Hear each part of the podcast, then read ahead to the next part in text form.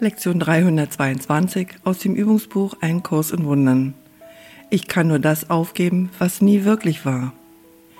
Ich opfere Illusionen, nichts weiter.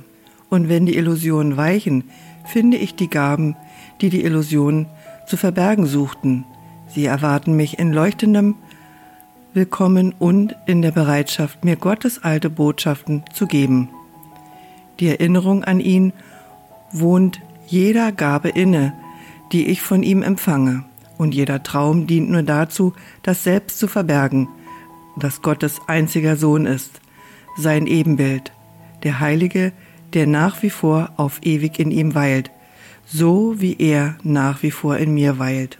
Vater, für dich bleibt jedes Opfer ewig unvorstellbar. So kann ich denn nicht opfern, außer in Träumen. So wie du mich schufst, kann ich nichts aufgeben, was du mir gegeben hast. Was du nicht gabst, hat keine Wirklichkeit. Welchen Verlust kann ich erwarten als den Verlust der Angst und die Wiederkehr der Liebe in meinem Geist?